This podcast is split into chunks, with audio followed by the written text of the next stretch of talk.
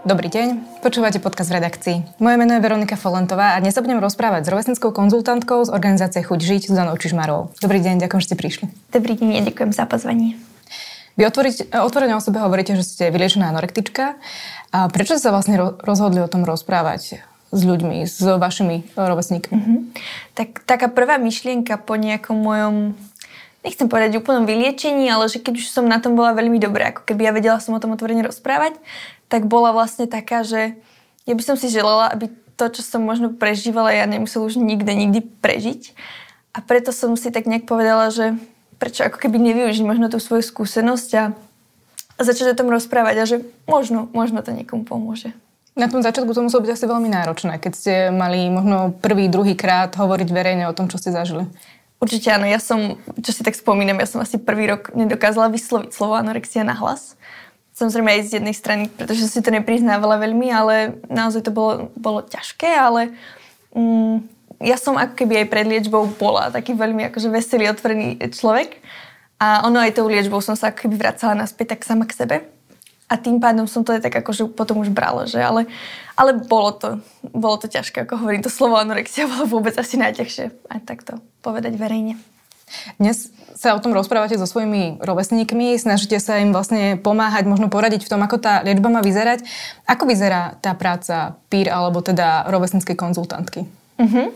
Tak teda moja práca pozostáva z toho, že mám sedenie, podobne ako možno aj terapeut alebo psychológ o, s klientmi. Avšak teda moja práca neprebieha na takom tom odbornom možno, na tej odbornej rovine, ale ide skôr o nejaký taký rozhovor, kde vlastne si navzájom zdieľame tie svoje skúsenosti, alebo teda tá osoba oproti mne to, čo aktuálne prežíva a jej ako keby viem ponúknuť ten pohľad a v prvom rade pochopenie na to, že, že chápem, čo prežívaš, alebo si prežívala a že ja som tam bola tiež. A v prvom rade ako keby sa im snažím dať tú nádej a ukázať im, že ale ono to byť iné. A, a vlastne na týchto sedeniach vždy oni buď prinášajú nejakú tému, alebo kľudne sa dohodneme na nejaké témy, na nejakom cieli, ktorý majú. A vlastne takto sa ako keby rozprávame. Čiže prebieha to podobne ako také sedenie, ale je to na takom možno trochu kamarátskejšom leveli. Práve takéto typy tém, či už je to um, závislosti rôzneho typu alebo poruchy príjmu potravy sú e, často veľmi, je to veľmi, veľmi dôležité, ak tí um, mladí ľudia majú oproti sebe človeka, ktorý je v podobnom veku. Vám to pomáhalo? Napríklad, ak ste mali človeka možno vo vašom veku, s ktorým ste sa o tom mohli porozprávať, ktorý mal rovnaké skúsenosti, že, že do akej miery to vie byť možno iné, ako ak si vezme napríklad psychoterapeuta alebo nejakého psychologa? Mm. Tak uh, pravdu povedať, ja som, bola, ja som teda z dediny a tým pádom tam takéto témy sú povedzme úplne tabu. A nemala som úplne priamo, ako keby sa s kým rozprávať o tom. A čo ja viem, aj tak na našej škole som bola možno, že druhé dievča alebo niekto, nejaká osoba so, s touto skúsenosťou, takže možno ani moji učiteľi na to nevedeli úplne reagovať. Ale práve teda chuť žiť pomocou ich sociálnych sietí mi v tomto veľmi pomohlo aj napríklad teda moja teraz už kolegyňa a šéfka Vavi, eh, tým, že otvorene o tom rozprávala, rozprávala o svojej skúsenosti, tak som sa cítila pochopená, čo mi dávalo ako keby v tom, v tom mm, vtedy veľkú nádej, pretože zrazu som ako keby si čítala alebo počúvala o veciach, ktoré som si myslela, že iba mne bežia hlavou a že ich prežívam iba ja, že iba ja sa tak cítim. A zrazu to bolo ako keby čierne na bielom, že aha, že tak ono to asi nie len tak. Hej. Čiže, čiže presne, ako keby má to veľký význam, že ja sama som si to ako keby síce neukusila úplne cez toho peer konzultanta, že túto službu som nevyužívala vo svojej liečbe, ale minimálne v tom, že uh, už, už ako keby bola tá osveta aspoň v rámci toho chuť mi to veľmi pomohlo. Keď za vami chodia vaše klienti a klientky, o čom sa chcú rozprávať? Aké problémy prežívajú práve v tom období možno liečby alebo toho uvedomovania si, že potrebujú pomoc? Tak častokrát je to taká možno motivácia aj nájsť, že prečo sa vyliečiť. Lebo ono, v podstate o tom je tá choroba, že ona nám veľa slubuje, že nám toho veľa dá, ale pritom nám toho veľa berie. A, a častokrát je to presne hľadanie takej možno tej silnej stránky tej osoby, že v čom sa ona sama vie podporiť. Je to nejaká motivácia k tomu možno vydržať, lebo ono to býva častokrát veľmi náročné a veľakrát to chce človek zdať. A je to v prvom rade taká podpora, to pochopenie. A vlastne to je častokrát, ako keby, povedzme, vyhľadávajú tí ľudia. Mm, stalo sa mi, že už aj som mala jedno také individuálne stretnutie s jednou staršou pani, ktorá mm, vlastne prišla a hneď sa rozplakala. Ja som sa jej tak pýtala, že, že čo sa deje. A ona povedala, že ona chcela len vidieť, že sa to dá. Že jej to úplne ako keby že bohate stačilo, že ona ani ako keby od mňa nechcela úplne nejakú radu alebo niečo. Že ona len chcela vidieť, že to je možné. A, že je možné sa vyliečiť. Hej, že je možné sa vyliečiť a uzdraviť sa a žiť inak, ako, ako možno prežíva aj to ona. Takže to bolo pre mňa taký veľmi silný zážitok a vtedy som si tak uvedomila, že naozaj niekedy stačí ako keby byť a mať tú skúsenosť. A vlastne to je ten môj pracovný nástroj, ten môj príbeh a tá moja skúsenosť. O poruchách príjmu potravy sa tu hovorí dlhodobo. Je to jeden z najvážnejších e, problémov pri detskej, detskej psychiatrii. A vy chodíte vlastne aj na školy prednášať e, práve o tejto téme. Máte pocit, že uh, už tá osveta je dosť ďaleko, že napríklad učitelia si vedia uvedomiť, kedy je tam problém, že možno rodičia vedia vycítiť, že toto, toto je nejaká zmena u toho môjho dieťaťa a teraz by som mal spozornieť, že možno mladí ľudia vedia, že toto nie je v poriadku? Ja teda nechcem byť veľmi stereotypná, ale ono asi záleží aj od toho, že kde sa o tom rozprávame, že ak si, ako teda ja hovorím, vezmem napríklad tú, tú moju rodnú dedinu alebo teda tú oblasť, ten kraj, tak tam si myslím, že je to ako keby o dosť náročnejšie sa o tom rozprávať otvorene. Teda už tam robím tú osvetu ja, hej, ale, ale teda tam je to horšie, ale napríklad tu v Bratislave som s dámy, že je to také otvorenejšie, že aj tí učitelia sú také oveľa iniciatívnejšie, že nás vyhľadávajú a chcú a a vlastne píšu nám ohľadom toho, že či by sme my im mohli, alebo ja konkrétne porozprávať so svojou skúsenosťou, prísť a možno, možno trochu ako keby mm, zasvetiť aj, aj tých, čo možno tieto veci neprežívajú o tom, lebo je dôležité, aby práve možno aj tí kamaráti dokázali rozpoznať, že aha, tu sa niečo deje, lebo je dôležité, že v tom momente, keď človek má tú chorobu a prežívajú, tak on buď nedokáže vyhľadať tú pomoc, alebo si to ani sám nepriznáva. Tým pádom je práve dôležité, aby rodičia, učiteľi alebo kamaráti vedeli možno nejaké tie signály rozpoznať. A práve na to je podľa mňa veľmi dobré takáto, takáto edukácia. Čo sa vás pýtali? Napríklad, keď ste prišli na nejakú školu, či už to boli akože žiaci alebo, alebo učiteľi, aké boli otázky? Tak ja som sa stretávala s veľmi akože rozumnými a takými veľmi múdrymi študentmi a študentkami a učiteľmi, ktorí sa zaujímali o túto tému. Takže častokrát to bolo môj, môj príbeh, alebo práve na to, že, že ako možno mm, sa rozprávať s takou osobou, ktorá to prežíva. Pretože ja presne viem, že, že som ako keby, ako som reagovala na to, keď sa so mnou niekto o tom rozprával, alebo snažil o tom rozprávať. Lebo môže to byť veľmi náročné, keby takému človeku nejakým spôsobom povedať, že aha, máš problém. Ako ste reagovali vy? No, ja som sa vždy nahnevala, lebo ako som možno už sa pomínala niekde, že to je také, že človeku sa ako keby tá choroba mu niečo dáva. V tom, v tom momente mu to dáva zmysel celé. Aj keď mu to akože skôr berie. A niekto ako keby, v tomto prípade to boli moji rodičia, sa mi to ako keby snažili zobrať.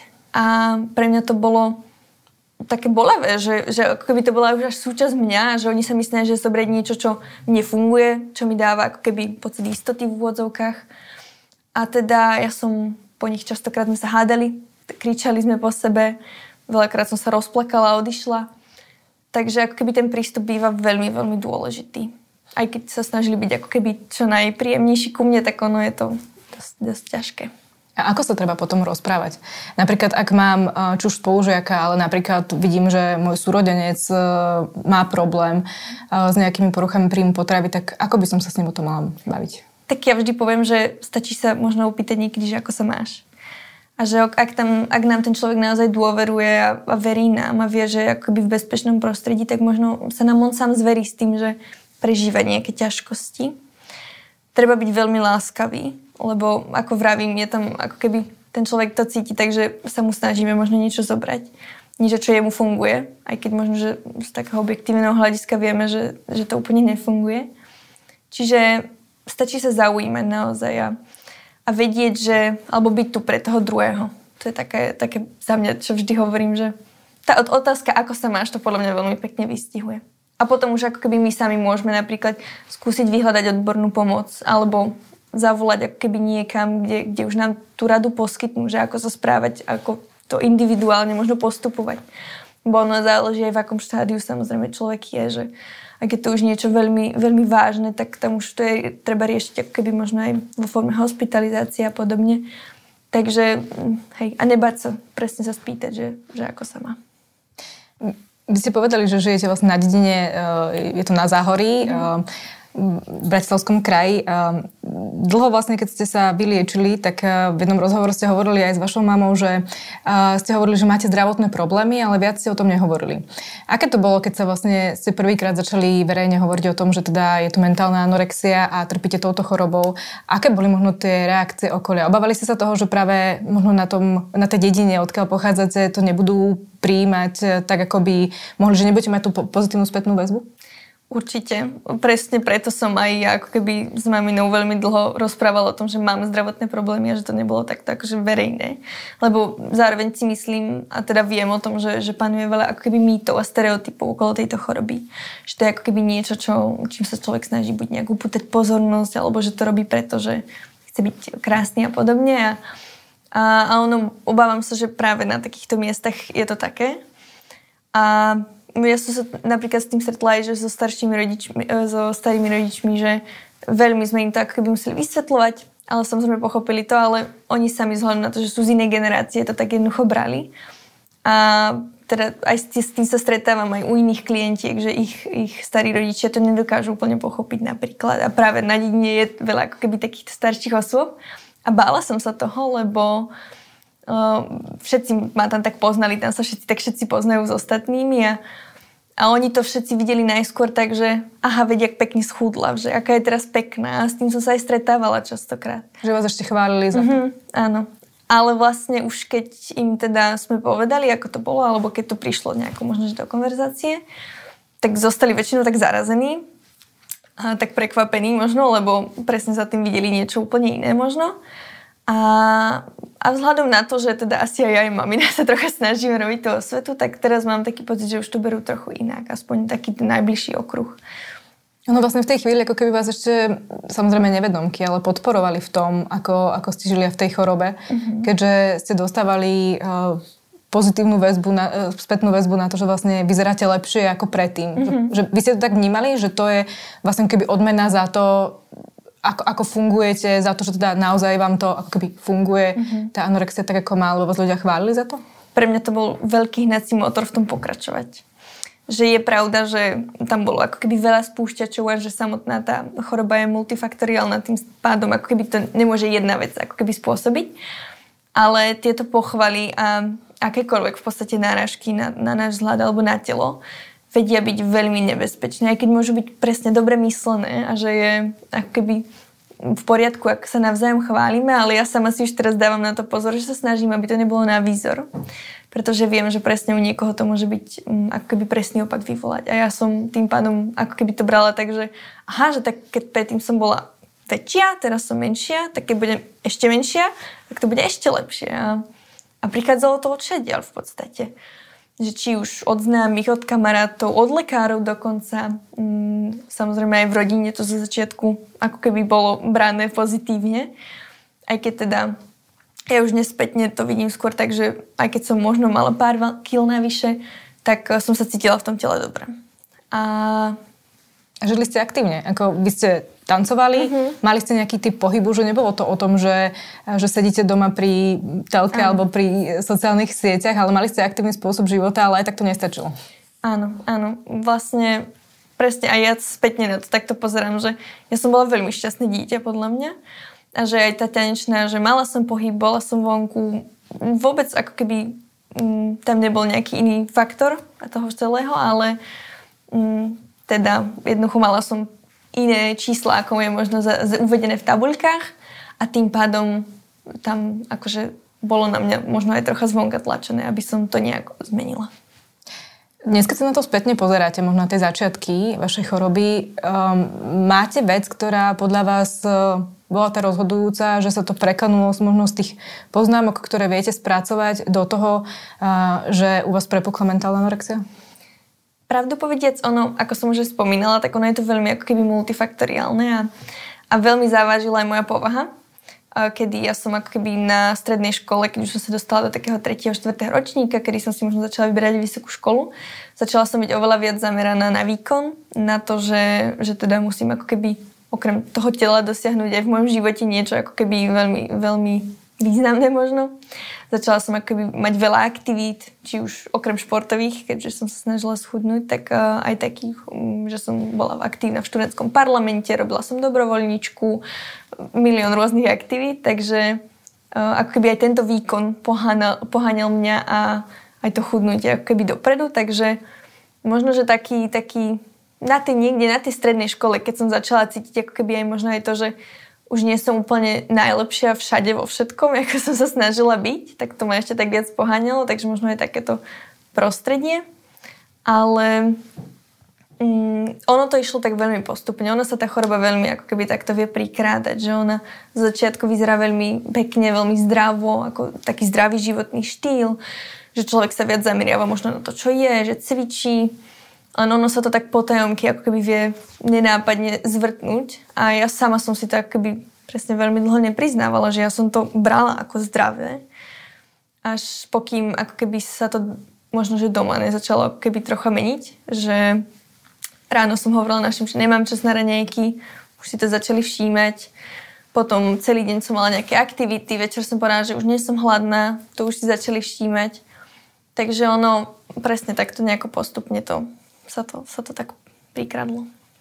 Ak by ste dnes mali odporúčiť e, možno rodičom, čo by ste mali všímať, lebo práve vaša, vaša mama bola tá, ktorá skôr si všimla, že máte problém, kým ste si to možno vy priznali a kým ste si pripustili, že to možno nejaký problém je. Čo by mali rodičia um, si uvedomiť? E, aké sú také tie varovné signály, kedy by mali začať riešiť, um, čo jedia ich deti, ako sa strávujú? Či to, čo vyzerá na vodnok možno zdravo, či je naozaj zdravé? Ono sú alebo my aj tak delíme tie príznaky na fyzické a psychické a ono tie fyzické sa dajú mm, veľmi ľahko zakryť. Aspoň teda ja som to tak robila, že som sa snažila nosiť väčšie obli- oblečenie a iné. Ale tak samozrejme ten, ten úbytok hmotnosti napríklad pri mentálnej anorexii, ale teda rada by som spomenula, že neexistuje len mentálna anorexia, aj keď teda v mojom prípade ja mám skúsenosť s týmto. Ale oveľa skôr si podľa mňa taký všímavý rodič možno pozorný všimne, všimne tej psychické zmeny zrazu zmena nálady, človek môže byť oveľa úzkostlivejší, vie byť ako keby vystresovanejší okolo toho jedla. Že som sa začala veľa vyhýbať takým, že spoločenským nejakým mm, akciám alebo do reštaurácie som prestala chodiť. Začala som veľa odmietať jedlo. Aj všetko to, čo som mala veľmi rada predtým. Rôzne, rôzne také naše obľúbené jedlá. Prestala som ako keby chcieť s našim jesť napríklad na nedelný obed som povedala, že tak dám si potom alebo podobne.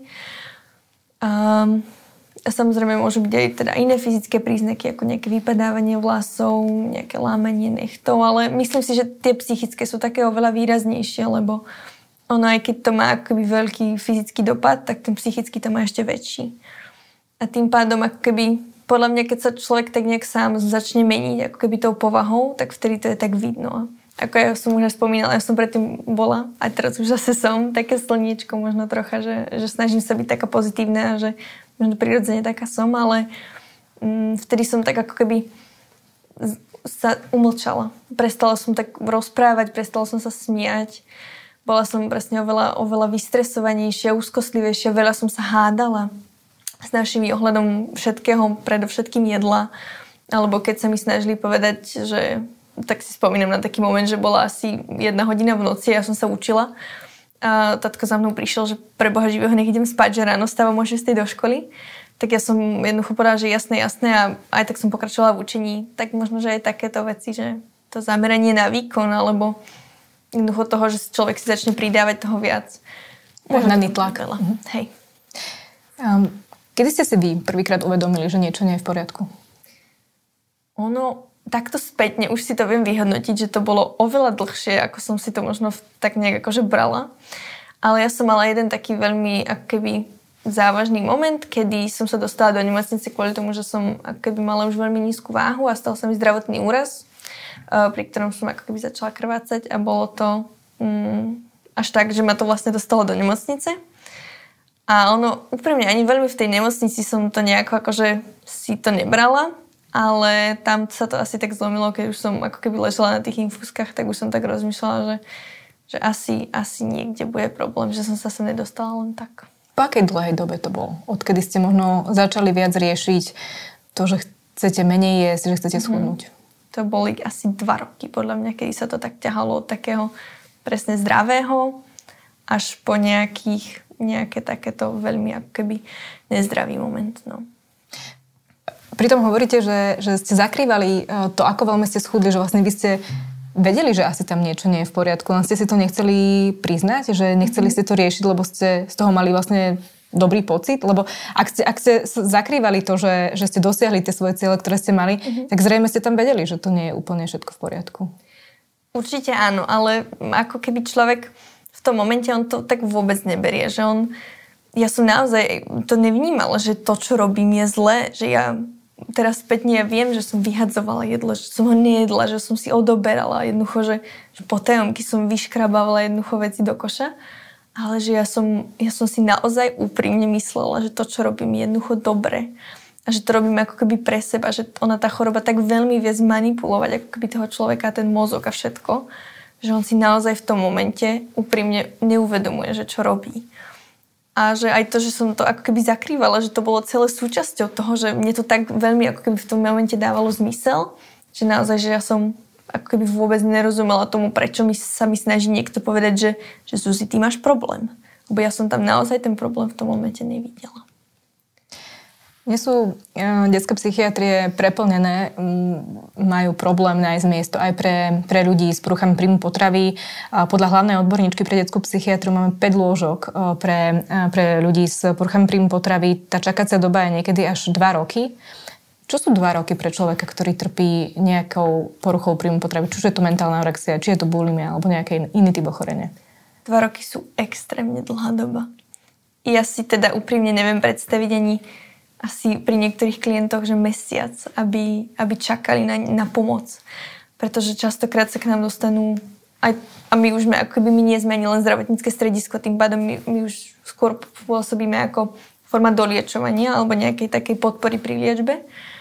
A dva roky je extrémna doba, ktorá, za ktorú človek naozaj dokáže. Ja keď som si tak spätne uvedomovala, že keď ja už som našťastie bola ako keby na, tak, na takej hranici, hej, že buď hospitalizácia alebo doma, že ešte ako keby, ja to teraz tak spätne hovorím, že v celkom dobrom stave, že ešte som ako keby nemusela mať nejakú, nejakú výživu takú intenzívnu, ale že ak by som sa akoby v tom čase nedostala k pani doktorke, jak som sa dostala, čo vlastne tiež mm, bolo úprimne, že vyplakané doslova mojou mamou, aby ma zobrali, pretože ak by som čakala nejakých, neviem koľko nám vtedy hovorili, tuším pol roka, aby som sa k nej vôbec dostala na, na to, aby ma diagnostikovali, tak uh, neviem, či by som tu dnes sedela pravdu povediac, že ono vlastne tam zo dňa na deň dokáže človek keby tak rapidne klesať, či už, či už na váhe, alebo aj, aj na tých psychických, lebo ono, povedzme si na rovinu, že ono to prichádza rovno s rôznymi komorbiditami, ako napríklad depresie, úzkosti, častokrát aj sebevražedné myšlienky. A vie sa to dostať na veľmi, veľmi, veľmi vážny stav a veľmi rýchlo. Takže dva roky sú až nepredstaviteľné, aby, aby to išlo. Vy ste zháňali uh, vlastne pomoc, to bol zhruba ešte pred pandémiou, tak na tom mm-hmm. začiatku, ako, ako začínala pandémia na Slovensku, to znamená, že tak zhruba 3 roky dozadu. Teraz je ten stav ešte horší. Um, ako, ako vaša mamina vlastne znášala, že to má byť teda pol roka, kým len vám niekto povie, čo vám vlastne je? Že ani nešlo o tú liečbu, mm-hmm. ale skôr iba, aby vám niekto povedal, že, že, že v čom je problém tak ona si to úprimne asi nedokázala predstaviť a podľa mňa aj vďaka tomu sme nakoniec zohnali ako keby tú, tú pomoc, lebo boli veľmi no, húževnatí obaja rodičia, ale v prvom rade teda mamina. A, a neviem si predstaviť, že keby, keby tú podporu od nej nemám a že ona sama nie je taká vytrvalá, lebo ona naozaj, aspoň teraz spätne, keď sme sa o tom rozprávali, ja som to v tom momente samozrejme nevedela o tom, že čo všetko sa deje v podstate, tak uh, ona vyvolávala, kam sa dalo, jednoducho už cez cez ľudí, cez, cez kontakty, kontaktov, kontaktov sme sa snažili ako keby vôbec nájsť a ono vôbec hupnúť do tej témy, z ničoho nič ako keby bolo náročné a vôbec ako keby zistiť, že komu máme volať, e, čo všetko, ako keby akú pomoc treba vyhľadať, kto všetko je potrebný.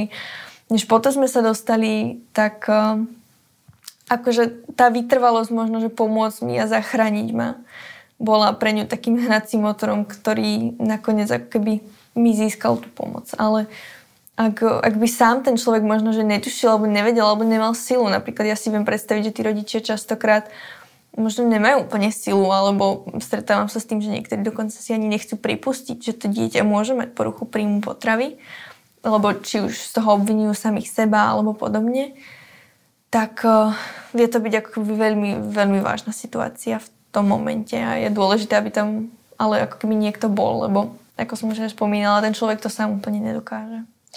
Vy sa u svojich e, klientov a klientiek stretávate s tým, že majú problém dostať sa napríklad či už k ambulantnému psychiatrovi alebo k hospitalizácii, že celkovo tá odborná pomoc je dnes veľmi nedostupná. Toto vám hovoria, keď napríklad ste na sedeniach? Stretávate sa s tým? Častokrát.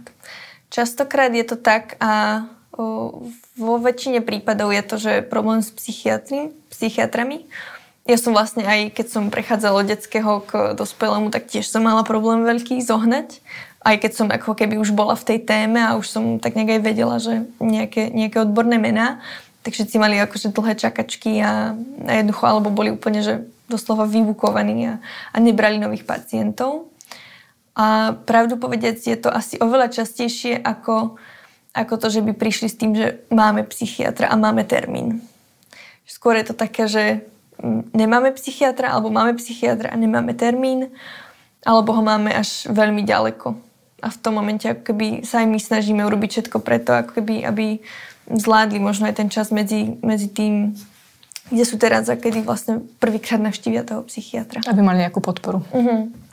Detská psychiatrička Martina Pauliniova povedala, že poruchy príjmu potravy sú prostriedkom, ktorým sa dieťa pokúša dostať svoj svet pod kontrolu.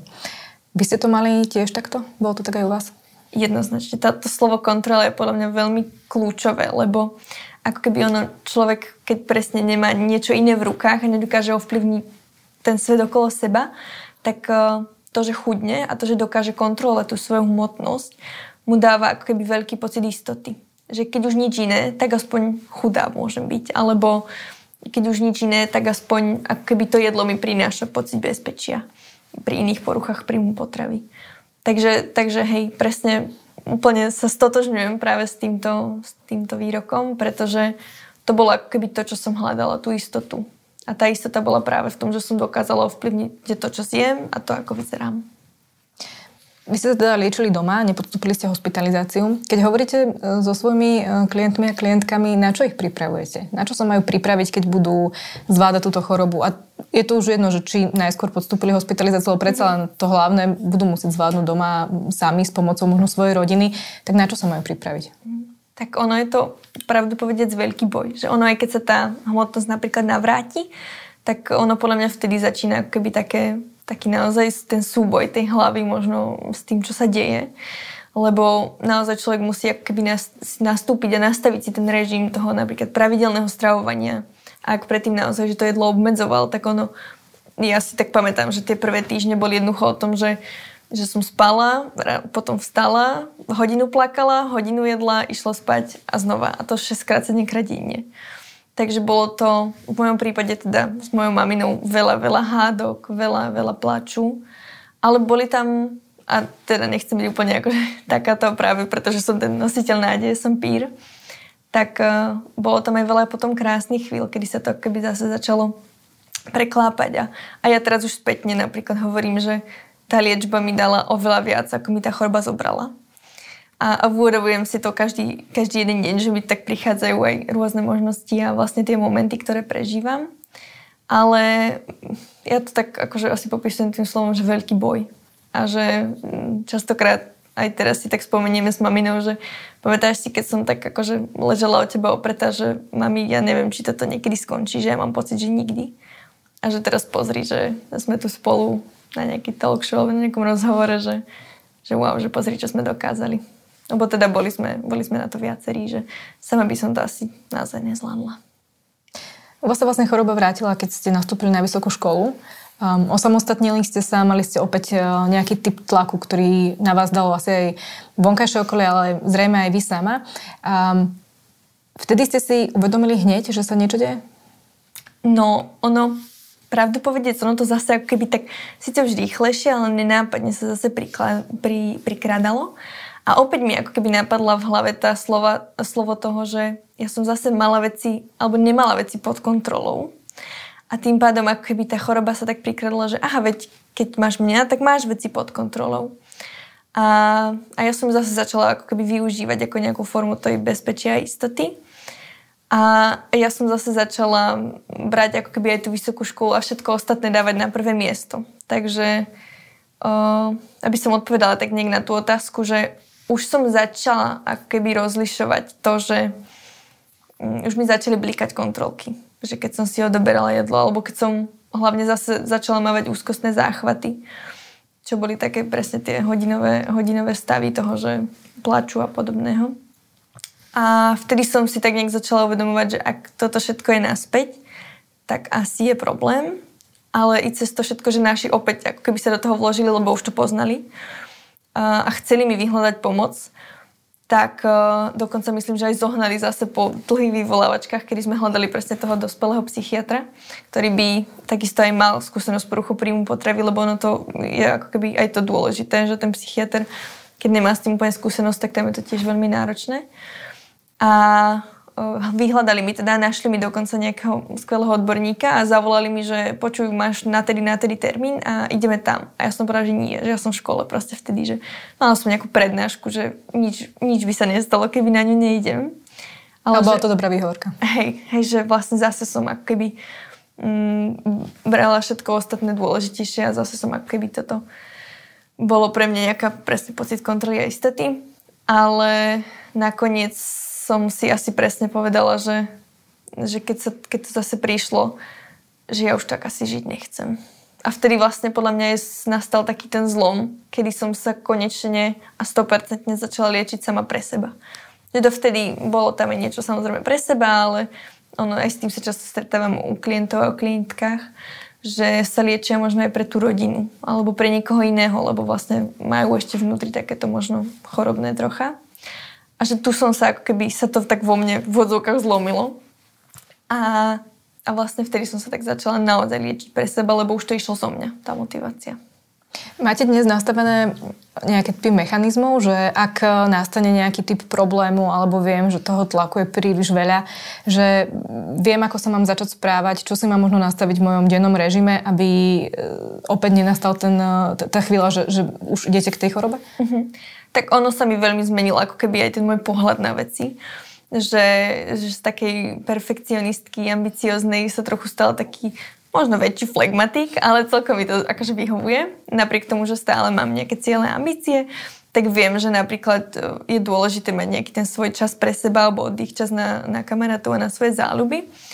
A, že, a to bola vlastne jedna z tých otázok, že keď som išla robiť peer konzultanta, že či sa náhodou do toho nedostanem naspäť, chvála Bohu sa to nestalo. Naopak mi to potvrdilo, že, že ako, ako keby pevne v tom, v tom uzdravení sedím. A hej, že, ale tá liečba ma to tak veľmi naučila a pravdu povediac ešte stále a ešte asi dlho budem, chodím na terapie, ktoré sú mi veľkou, veľkou pomocou aj teraz. Že napriek tomu, že akoby som vyliečená a tieto témy poruch príjmu potreby nejakým spôsobom mám spracované, tak podľa mňa terapia je skvelý nástroj na to, aby človek zvládal možno aj úplne iné starosti. Je to úplne jedno aké. Ja všetkým, akože koho stretnem, tak úplne, že odporúčam terapiu. Nech si myslí aj, že je najšťastnejší človek na svete, lebo mu to otvorí úplne inak tie obzory a tie oči a možno aj ten pohľad na svoj svet, že, že to je niečo, taká moja psychohygiena pravidelná, ktorú jednoducho si naordinujem a že nech sa deje čokoľvek, tak eh, na tú terapiu jednoducho pôjdem a chodím a, a považujem ju za skvelý nástroj. Hovorili ste, že možno chuť žiť a aj ten pohľad rovesníkov ste našli cez sociálne siete, ale aj sociálne siete boli na tom začiatku, keď vlastne u vás keď začínala u vás choroba, tam ste videli možno tie rady a odporúčania často od ľudí, ktorí na to nemajú vzdelanie, ako sa stravovať a čo je zdravé, čo nie je zdravé. Um, do akej miery aj u vašich um, klientov vidíte, že tie sociálne siete hrajú nejakú úlohu v tom, že či um, sa u nich objaví táto choroba alebo iný typ, uh, iný typ um, poruch príjmu mm-hmm. potravy? Tak vzhľadom aj na ako keby vekové rozloženie tých našich klientiek a klientov, keďže to býva väčšinou v takom v tom nižšom veku, možno v tom pubertálnom, tak tie sociálne siete sú ich ako keby každodennou nejakou rutinou a už úplne zažitým stereotypom. A tým pádom ja vidím a vnímam, že ich to vie veľmi veľa, veľmi ovplyvniť. Že oni sami ako keby sú aktívni na sociálnych sieťach, či už tam ako keby pridávajú, ale sú hlavne ako keby tými, čo poberajú ten, áno, konzum, konzumujú ten kontent, čo tam vlastne ostatní dávajú a, a aj keď aj ja som si už vytvorila takú svoju bublinku, možno aj na tých sociálnych sieťach, že sa snažím obklopovať akože naozaj odborníkmi, tak častokrát tam stále na mne akože vyskočia či už rôzne rady od ľudí, ktorí by naozaj rady dávať nemali. A je to napriek tomu, že presne, že už sa možno snažím si to aj filtrovať ja sama a ja už mám tú vedomosť a skúsenosť, že, že to treba, tak uh, oni sú veľmi tým ovplyvnení. Ja to vnímam a vlastne aj, aj už som sa už tým stretla, že aj my sa im snažíme ako keby odporúčiť to, že na chvíľku ako keby možno sa odstrániť z tých sociálnych sietí, lebo človek aj keby s touto poruchou príjmu potreby alebo za akúkoľvek poruchou príjmu potreby sa veľmi rád porovnáva. A ono nie len možno tie zlé rady, ale ono tam človek vidí aj možno len svojich kamarátov, ktorí tam proste pridávajú nejaké fotky z dovoleniek a podobne. A už aj takéto veci v ňom vedia akoby vzbudiť takú tú nejakú, nejaký pocit neistoty alebo pocit nedostatočnosti v prvom rade, ktorý býva veľmi silný pri poruchách príjmu potravy. Takže ako keby ten sociálny detox odporúčam za každému, aspoň možno také vedomé uvedomovanie si toho, že čo sledujem a, a čo vlastne mi to dáva, aký pocit z toho mám. A, a stretávam sa s tým často, že, že práve ten negatívnejší. Toho porovnávania. Hej, napríklad. Ale, ale aj z toho, že sú tam presne všelijaké rady ohľadom stravovania a výživy, ktoré naozaj majú ďaleko od odbornosti a, a vedia ako keby, a ja sama z vlastnej skúsenosti viem, že vedia ako keby spôsobiť väčšiu škodu ako dobra. Ako to vlastne dneska máte nastavené vy? Máte nejaký stály režim toho, ako sa stravujete, alebo vlastne ste sa už vrátili možno do toho obdobia predtým, ako prepukla choroba? Uh-huh. Tak ono, viem akože aj intuitívne nejako sa stravovať, že už to je také, že viem vypočuť si tej svoje signály, že kedy som hladná, kedy mám na niečo chuť a podobne ale stále ako keby je pre mňa dôležité mať nejaký režim. Lebo aj pri človeku s poruchami alebo so skúsenosťou s poruchami príjmu potravy by to vedelo ľahko schludnúť, ako keby, keď by sa zase dostal do nejakého kalorického deficitu, tak uh, ja som oveľa náchylnejšia k tomu, aby sa mi to napríklad nejakým spôsobom znova vrátilo ako pre niekoho možno bežného, kto tento problém nemal a že ide do nejakého aj nechceného deficitu povedzme, alebo že nechce neschudne, tak uh, pre mňa je stále keby dôležité vedieť, že dobre, že aj keď možno, že úplne nemám teraz chuť alebo neviem čo, tak akože dám si radšej niečo, ako, ako keby potom viem, že by som aj bola nervózna z toho viacej, takže dbám možno viac na tú, na tú výživu, ale nezaoberám sa ňou tak ako predtým. Už, už mi to jedlo neovláda ten život takým spôsobom, ako mi ovládalo predtým. Takže robíme ako keby také vedomé rozhodnutia, ale zároveň už tam nie sú tie pravidlá. Už to je také voľné a, a už sa to viacej akoby podobá na tú, na tú malú Zuzku možno, ktorá sa fakt tešila z dobrého jedla. My tu dlhodobo hovoríme, aj médiá, aj rôzni influenceri, odborníci opakujú, že nemáme tlačiť na ľudí práve z pohľadu postavy, toho, či niekto skudol, pribral a tak ďalej. A stále sa s nejakým spôsobom nedaria. Keď si napríklad pozrieme bulvárne médiá, často tam vidíme správy o tom, kto ako pribral a kto ako skudol. Um, ako to, ako to vplýva na, na ľudí vo vašom veku a mladších? Ako to vplýva na vašich klientov, keď možno, že sa vypnú z sociálnych sietí, ale stačí ísť cez eh, titulky niektorých eh, médií a opäť tam je taká tá nejaká náražka na, na to telesno, na to, že koľko by mal človek vážiť, ako by mal vyzerať. A ako ich to dokáže ovplyvniť? Tak oni sú tým možno aj nepodvedomé, dokonca aj tak, že si to neuvedomujú, alebo aj ja sama viem, že aj keď som si to neuvedomovala, tak to, že som tým bola obklopená, mi veľmi ako keby vnášalo taký ten pohľad, že tak, tak toto asi má byť, že jednoducho ak vidím nejaké modelky alebo jednoducho niekoho, že ja som nemusela úplne aktívne ako keby vyhľadávať to alebo chcieť byť taká, že jednoducho vyzerať presne ako ten druhý, ale tak nepodvedome mi to ukazovalo, že ak toto vidím viacej krát po sebe, že takýto nejaký typ postavy, jednoducho chudý, vysoký, akýkoľvek, tak môj mozog si to začal tak nejak vysvetľovať, že tak toto je asi norma. Ale pritom to je vlastne presne naopak. Že a to som si práve vďaka liečbe začala tak nejak uvedomovať a viac všímať, že tak pozerať sa po okolí, že každý sme úplne iný a že je to úplne v poriadku. Ale že práve na tých médiách mám taký pocit, že sa viac ako keby pretláča nejaký stereotyp toho iného. Aj keď teraz už sa to trochu mení, chvala Bohu. Ale stále podľa mňa je tam toho veľa čo robiť. A aby som sa teda presne vrátila k tej otázke, tak uh, ono to aj nepodvedome veľmi vplýva. Ale vie to aj podvedome veľmi ako ovplyvniť to, ako sám seba potom človek vníma. Mm. A, čím to podľa vás je, že, že od tohto sa neviem ako keby, nevieme od toho upustiť, je to stále prítomné aj v rodinách, aj medzi priateľmi, že často sa uh, presne ľudia chvália uh, na základe toho, či schudli alebo nie, ak napríklad niekto priberie, tak prídu tam tie poznámky, že čo sa deje, nemal by si začať cvičiť alebo niečo podobné. Prečo sa nevieme vzdať možno tých poznámok práve na, na to telesno, na to, ako človek vyzerá? To je veľmi dobrá otázka. Celkom by ma to akože aj, aj zaujímalo, že prečo sme ako spoločnosť, alebo kde sme sa tak dostali, lebo ono aj keď si tak človek spätne ako keby pozrie tú históriu nejakého ideálu krásy, tak jednoducho vidíme tam tú zmenu, že niekde v praveku to boli možno nejaké väčšie ženy, jednoducho sa to menilo a že, že v každej tej nejakej dekáde alebo v nejakom období tam naozaj bolo úplne, že iné. Iné to ženské telo, alebo aj mužské telo, hej, že poruchy príjmu potravy sa netýkajú len žien. A že je to úplne až fascinujúce, že jak v každom období vlastne máme úplne iný ideál krásy a že kde teda akože vzniklo to, že čím chudší budeme, akože tým krajší sme, keď napríklad v minulosti to bolo naopak, že čím človek bol väčší, tak tým zdravší, bohatší bol. Že je to aj pre mňa, je to také stále nepochopiteľné a a ťažko povedať, že mne sa ten pohľad zmenil, až keď som to presne takto začala keby riešiť a keď som vedela hlavne, že kam to môže do, do, až zájsť to celé. Ten, to nastavenie toho, že, že chudý je dobrý. Ale úprimne ma to stále fascinuje a práve tou edukáciou možno sa snažím aj ja, alebo aj všetci okolo mňa tak nejak meniť možno ten pohľad na to, že, že nemusí to byť úplne tak.